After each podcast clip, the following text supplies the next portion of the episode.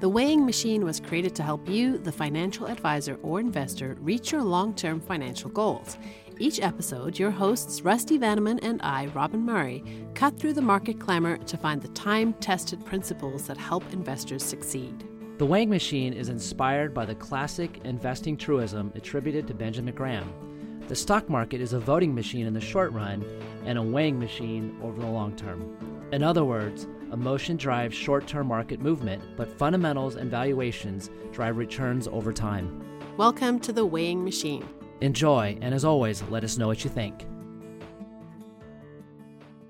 On the podcast today, it's the last episode before the election is finally behind us. At least we hope. What's our outlook for the markets in the final stretch? We will also discuss the government's antitrust suit against Google and what that means for big tech, plus cybersecurity, direct indexing, and hedging against inflation. That's with our guest, Chris Romano, Director of Investment Technology and Solutions at Orion Advisor Tech. Welcome to the Weighing Machine. I'm Rusty Vanneman. And I'm Robin Murray. Okay, let's start with a look at the markets. October is often a volatile month, especially in an election year. And we did have an October surprise. The president contracted COVID 19. I think that was October 2nd. But the markets have been relatively stable and positive this month. So, what's our takeaway for October? You know, despite all the bad news and uh, bad feelings and bad sentiment and caution by investors, it's another good month so far. And uh, basically, everything is up. And what's interesting to note is smaller companies are up even more. Uh, value based stocks are up more. International, including emerging markets, are up. Uh, even commodities are up. It just suggests, I guess, that uh, the markets are a little more optimistic um, moving forward. All right, well, this will be our last episode before November 3rd, when hopefully the election will be over and we will know the results. So, what will we be watching for from the markets in the next few weeks? Well, in the short term, I think there's a couple issues that everybody's talking about. And I think the market is pretty much looking past them, assuming that you know better days are going to be ahead. And first, obviously, it's a stimulus, and uh, obviously uh, the timing and the details are still being sorted out. But pretty much the market is assuming that it will go through. It actually is a big deal, uh, and if you really kind of think about a bigger picture, uh, it is about a two trillion dollar package, give or take. Obviously, it depends on the details. Again, the U.S. economy, when we look at the size of the GDP, is just over 20 trillion. So this is about 10 percent. That's huge and this is in uh, context that we're already near 50% fiscal spending divided by GDP this year uh, by June 30th. So these numbers are huge. And just to give it additional context, since World War II, federal spending divided by GDP has been between 18 and 22% until about 2010, and it sort of ratcheted up between 20 and 25%. So again, 25% has been our high since World War II, kind of once all that federal spending sort of dissipated after the war. And now we're close to 60%. That's a big deal and has a lot of implications, I think, for the market moving forward. Obviously, another thing is the election. And um, it's probably one of those things. It's probably closer than people think, but nonetheless, uh, the, the, the the money is betting that Joe Biden's going to win. But what's that's interesting about investors and their view on Biden, and this is also new information, is that surveys are showing that two out of three investors think the stock market will do better with Joe Biden. Again, that's kind of against conventional thinking. That is against generally what Wall Street is thinking in their estimates. Um, and it's even different from what surveys were showing what, what investors thought just a few months ago. That's kind of a big deal. You know, one of the thing about Joe Biden is the easiest answer that people pick on as I talk about um, what he wants to do with capital gains uh, and raise that tax rate. And it would be one of the bigger increases in U.S. history on a percentage basis. And so, all else being equal, of course, that would be a negative for the stock market. The stock market has so many things going on, uh, of course, there's multiple factors always at play. Uh, the last four times we had big increases in the cap gains tax rate, it was really a mixed bag for the stock market. In fact, in some cases, the stock market still had huge gains. So I think people are looking past that a little bit. And then, of course, COVID 19 uh, da- uh, data at the national level is clearly getting worse uh, by virtually every metric. Um, probably the only counter to it, I guess, if you want to have more of an optimistic uh, tilt to it, and I think the market is looking past this, is the fact that uh, really the, uh, the, growth in the COVID cases is really happening in areas that really haven't been bad before. So it's basically here in the middle of the country, it's the Great Plains, it's the Upper Midwest. Those areas that were hit really, really hard before uh, in the U.S. aren't experiencing the same sort of numbers right now. So I think the markets are probably looking at that longer term, I should just say, in terms of market outlooks, and this is not uh, um, different from what we've talked about before in the podcast. I think the two biggest risks to the U.S. stock market uh, remain, first of all, valuations. Uh, in an absolute sense, the stock market for the U.S. has never been more expensive when you look at ratios such as price to sales. Or you can take another indicator and just look at the overall size of the stock market, otherwise known as the market capitalization. Again, you divide it by the size of our economy also, that's an all time high. Both those suggest the market is expensive. The only counter you can say to that is, well, yeah, but interest rates are really low, and that does make sense. Valuations can be higher in that environment, which raises the next big risk factor, and that is interest rates if they do rise. That is actually one asset class that is down this month. We have seen interest rates uh, uh, rise. The 10 year treasury is still below 1%, but it has increased. And there are reasons why interest rates could rise. Um, obviously, there are some, some inflationary pressures starting to perk up. I think there's intuitively, it makes sense inflation would pick up. And we are seeing in some data, uh, the dollar is getting weaker and so all those are sort of interrelated anyway.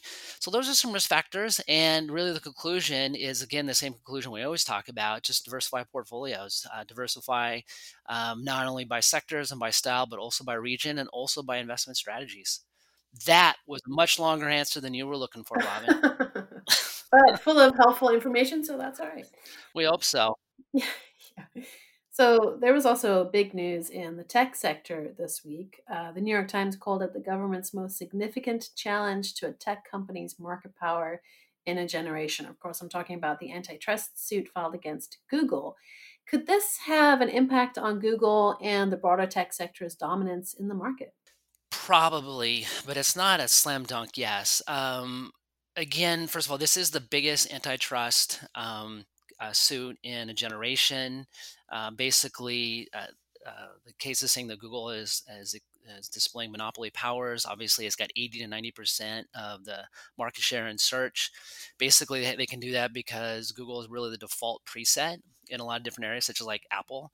Um, and so that could be a catalyst for a change in relative uh, performance. And uh, and again, I think it makes it you can pretty much expect it because not only is the case in the U.S., uh, there's also antitrust against some of the big tech firms, including Google from Europe. Um, also, it has bipartisan support in many cases, and so you think it, it's it is going to happen. Um, and quite frankly, it may be having an impact in the market. Again, in terms of relative performance, even though growth in tech and these names are, are clearly outperforming for the year, they have been underperforming now for um, over three months uh, versus uh, the more cyclical, smaller uh, domestic company.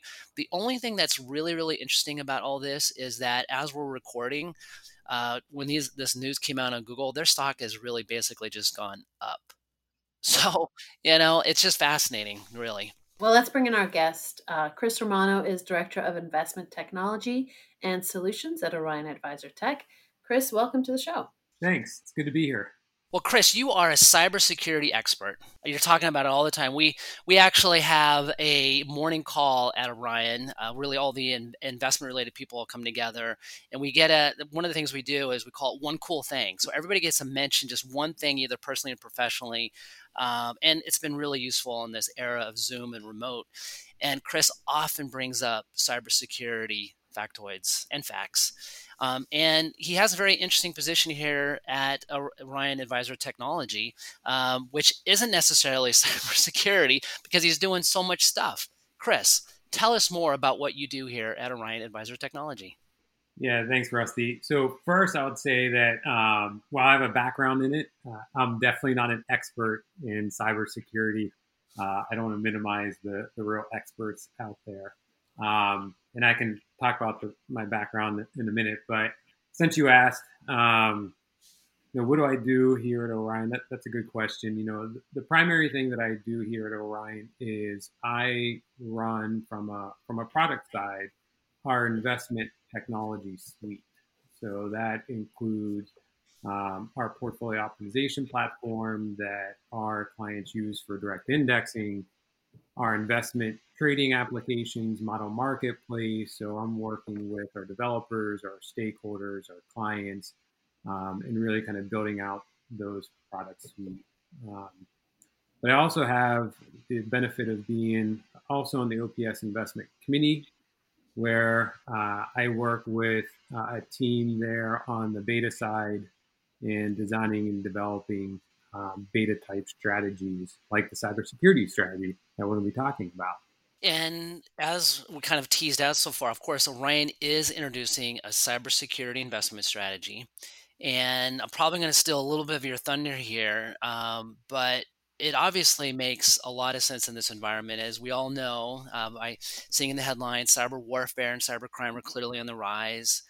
I think I read we're over 80% of companies have been hacked this year. There's uh, just been an exponential increase of attacks uh, by supercomputers with 45% of, of Americans now working from home. It's really no surprise the FBI has reported a, a, a 400% increase in uh, cyber attack complaints. I mean, there's all these different facts. I go on and on and on. Can you tell us a little bit about the story behind the cybersecurity investment strategy and the investment thesis behind it? Yeah, definitely. So on on the strategy itself, it's it's a pretty straightforward strategy. So we're going to target uh, roughly about 30 securities uh, from companies that are active in the cybersecurity marketplace. Um, and similar to our other kind of thematic and targeted strategies that we have here uh, within Orion, it's going to be equally weighted, and that that's important because and there's not a lot of I would say kind of pure plays in cybersecurity. There's uh, a lot of firms that do cybersecurity along with other um, services. So if you were to kind of cap weight it, eh, you would have significant concentration in a few names just because of their large market cap. So we want to try to make sure that we have kind of more of a pure uh, exposure uh, to the cybersecurity sector within the um, within the portfolio, and that gets rebalanced every every quarter. But you know, you you asked a good question. You did mention a, lot of great statistics and information. I mean, cybersecurity, the internet, it's it's all around us today, right? It's it's not going to take long um, for people to kind of realize that, right? We know within our phones, we have access to everything. We can start our cars. We can watch our houses while we're gone. We can check in on anything. I just saw a commercial where um, they're advertising you can start your oven while you're at the grocery store, all from an app within your phone. And Rusty, as you mentioned, everyone's working from home, so it's a huge uh, kind of attack vector for hackers to try to get into, you know, your network, your company's network. People are VPN'd in to their company's network, and really what they're trying to do is steal data. Um, or you know, the big thing that we see in um, a lot of places now is the ransomware, where they'll encrypt your files and you have to pay kind of a ransom to get your files back. And so it's it's really all over the place, and that's just you know just growth growth exponentially now with people working from home. Yeah. I just had one quick thing, just also from an investment standpoint. I did run some numbers myself looking at cybersecurity stocks. I mean, as for all the reasons you mentioned, uh, I mean, the story is pretty easy to grasp. Um, maybe not some of the technology behind it, but the but the story is easy to grasp by investors. Um, but and also probably investors are pretty attracted to some of the the returns that those individual stocks have had this year. But what I think is really interesting is that those stocks, when you just look at them, they're extremely volatile on a standalone basis. I mean, kind of on average, they're twice as volatile as the stock market is. And obviously, there's going to be winners and losers. So, having a basket of a bunch of those names, such as this strategy, makes sense. But the other thing that makes, which is really interesting about cybersecurity stocks, is that they don't exactly move in the same rhythm as the overall stock market. And of course, we look at fancy statistical measures like correlation, and I've noticed over the three, five, and 10 year time frames, the correlation of uh, cybersecurity stocks uh, relative to the US market is about 0.4. I mean, that's that is, I mean, it's still positive, but it's it has much stronger diversification benefits than a lot of other things that people are using for diversifiers. So anyway, it makes a lot of sense from an investment standpoint too. Yeah, that that's that's a great point. And you know, a lot of the cybersecurity, you're going to see that they're a lot more news driven, and that kind of helps with that kind of um, dispersion in the names in those in that portfolio. So you're going to get a lot of, of volatility whenever there's a big hack that comes out, whether it was Twitter or I just noticed the other day, um, I want to say like two days ago, Dickey's Barbecue, that's based out of Texas, had something like 3 million um, credit cards stolen from their corporate network. So when you see these attacks get publicized, you're going to get a lot of volatility, a lot of positive returns as investors start, you know, putting money to work in those names. So that's really what's providing a lot of that diversification. And that's, I think that's kind of common through a lot of these kind of thematic portfolios where you're looking for kind of two things. One, uh, a longer term investment trend. And we've kind of talked about that a little bit with the data breaches and everyone working from home. It's just, it's an area where companies are going to have to continue to invest money and grow. So you're just going to see those names grow bigger within the marketplace. Um, but also, you know, try to move a little differently than the market, not purely beta um, exposed. And so they're driven by something else. So um, you know, whether it's biotech that's being driven by vaccines or metals and miners that, you know, can be driven by uh, fiscal stimulus. You know, the cybersecurity is going to be driven by, you know, a lot of the news flows that's happening out there today. Yeah. I just had a, another question and a point. From an investment standpoint, one other thing that's related to everything we just mentioned that makes a lot of sense is because these stocks are volatile and you have a basket of them and they're not perfectly correlated to each other. And by the way, that's a great point about news flow. But because of all these factors, it lends itself also to tax management. And I'm sure that you could get pretty interesting tax alpha out of it. So I have one question also about cybercrime and stuff. I have actually been donating money on a monthly basis to an over some overseas royalty. Is that related to cyber stuff at all? No, not at all. Um, and I will I'll send you another charity that you're more than welcome to donate to. And I swear I'm not affiliated with it at all. okay, Robin, I'll give you back the ball. Sorry about that. no problem. Uh, Chris, you're also um, you're also involved with Orion's direct indexing effort. So we've talked about direct indexing on the show a few times, but it's still a pretty new idea. So how would you describe the process of direct indexing for our listeners? Yeah, and you know, there's really no, I would say, standard definition of what direct indexing is. You can get a couple different answers based on who you speak with. But the way we kind of think about it and the way our clients are using it and the way we use it internally is, you know, if I just take kind of a, a general stance, is if I want to direct index the S&P 500, I'm going to take the S&P 500, try to replicate it with a subset of securities, so maybe 150 names, and then really target uh, a tracking error maybe around one and a half percent. And the value there is to really provide that that tax alpha. How can I take you know um, strategy or an index that has a large number of securities, a subset, get a very similar risk return profile, but be able to actively tax loss harvest. Um, and that's really the basis of direct indexing. I think just let's delve a little bit deeper into that. So, direct indexing has been touted as like the next big thing and it's going to destroy uh, the ETF industry and a lot of really big stuff. I think I guess in your own words, what do you think are some of the biggest advantages and disadvantages of direct indexing?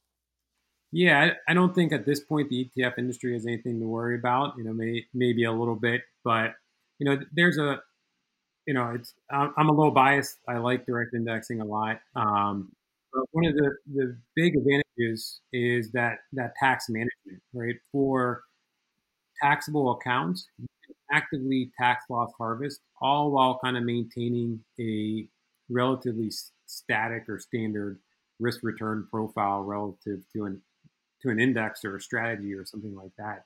But to really be able to manage uh, an account for a specific client's a specific client's um, tax needs, to me that's a huge benefit to be able to provide that tax alpha. And then one of the other big advantages is the ability to kind of customize it. If I worked in the um, energy industry, I may say I want to replicate the S&P 500, but I don't want any exposure to the energy sector because my income, my 401k is heavily tied to the energy um, sector. So I don't want to overweight that, but I still want to track the S&P as close as possible. Or maybe um, what you hear more and more about today is ESG or values based. Um, maybe I don't want to invest in alcohol companies or tobacco companies, or I want to invest in companies that promote diversity. Instead of buying a prepackaged product where you don't have that flexibility, you can now uh, overlay that custom requirement of those values on a individual client basis and still maintain a relatively standard kind of tracking error or return profile. So those are really the, the benefits.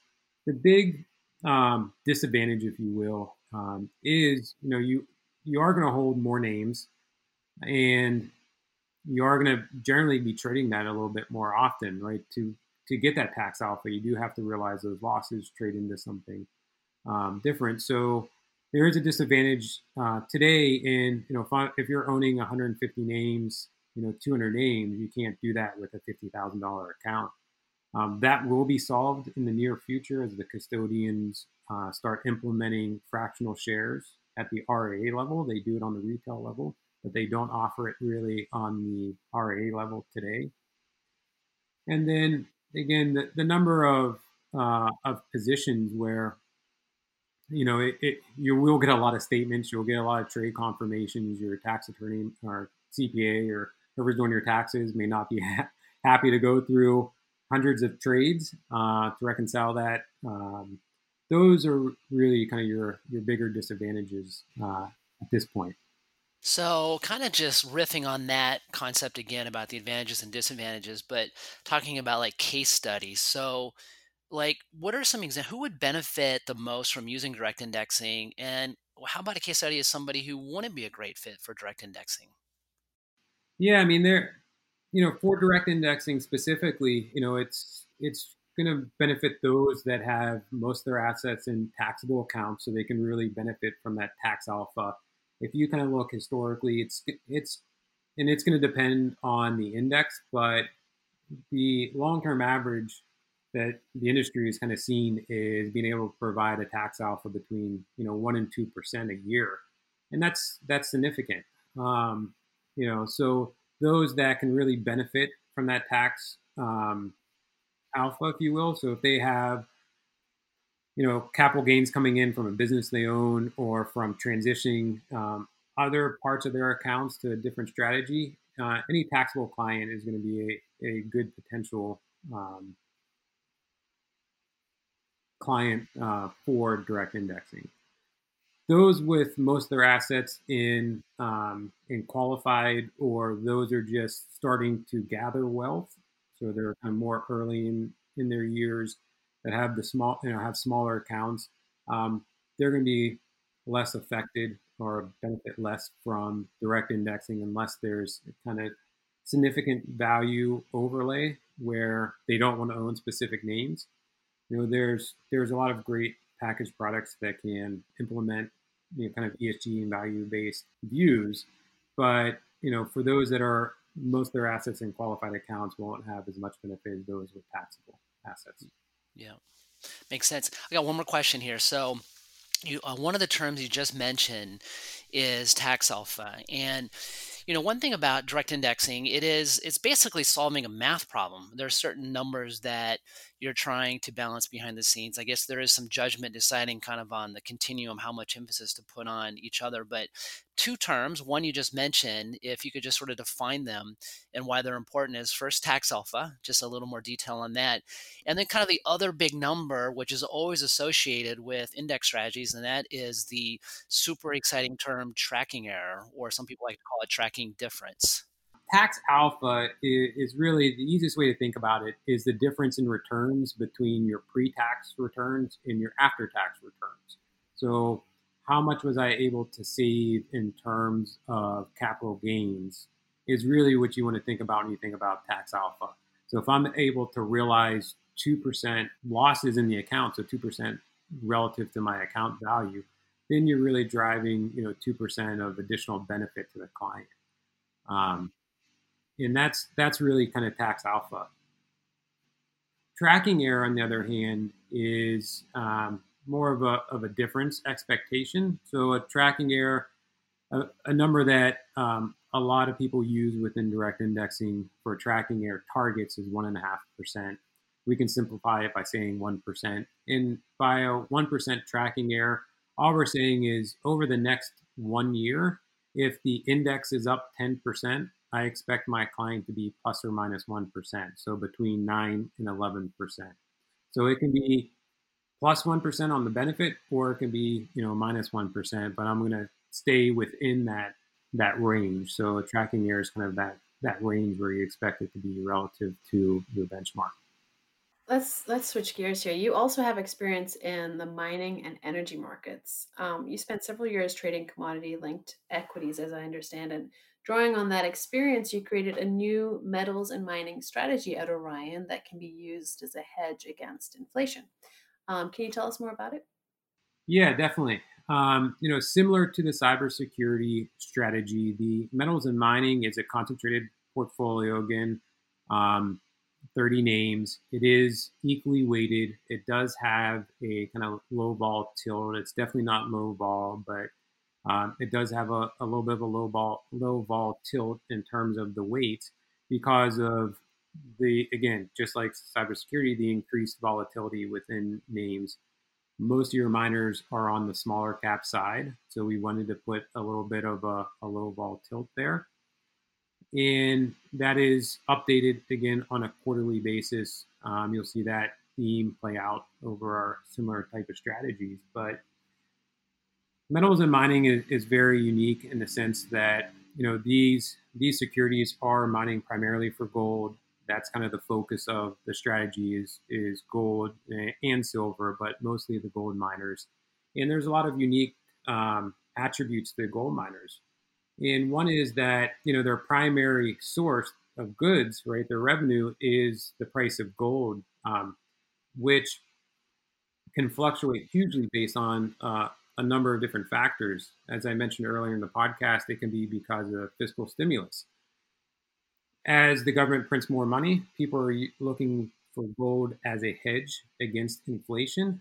Uh, it can also be driven by the Indian wedding cycle in the Indian market, they're the largest buyers of jewelry um, for weddings, and, and there's a uh, a cycle there which drives price movement within gold. But one of the things when you're mining gold is you can't really increase or decrease your supply very quickly. So those are long-term capital extensive projects that once you start opening up a mine, you're not going to shut it down. You can't just open up a new mine as prices increase. So supply is, is pretty static, so that you won't get a lot of change in supply relative to the price of gold. So as the price of gold goes up, you're going to have limited supply, which really helps uh, profit margins for these companies. So it, it creates a, a large opportunity for for these companies as they're generally highly leveraged. Well, hey, thanks, Chris. It's been great to have you on the show today. Thanks for being here. Thanks for having me. I appreciate it. That's going to do it for this week. Rusty, final words? Well, first of all, thanks to Chris. I mean, he knows so much about so many things. And it also should be noted, I think he's our third repeat guest on the weighing machine so far. And again, because he, he knows so much about so many different areas. As for that, of course, uh, thank you everybody for your time as always and stay balanced and stay the course. All right, we'll be back soon. Thanks for listening to the weighing machine and thank you for your time and trust in Orion Advisor Solutions. The Weighing Machine is hosted by Rusty Vanneman, Chief Investment Officer at Orion Advisor Solutions, and me, Robin Murray, freelance writer and editor. If you have feedback or questions about our podcast today, please send us a note at rusty at orion.com.